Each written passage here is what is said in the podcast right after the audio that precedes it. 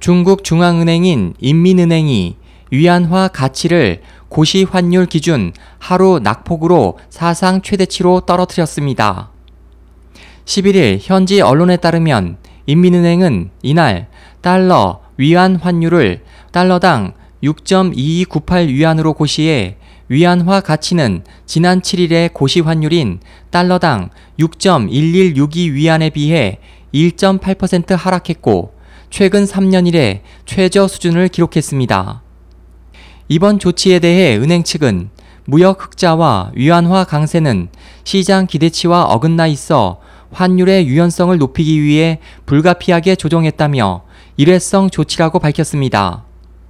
인민은행은 위안화 환율의 하루 변동폭을 2% 이내로 정하고 있습니다. 현지 언론들은 중앙은행의 기습적 위안화 평가 절하에 대해 경기 침체 장기화와 수출 지표 악화를 지원하기 위한 당국의 결단으로 풀이하고 있습니다.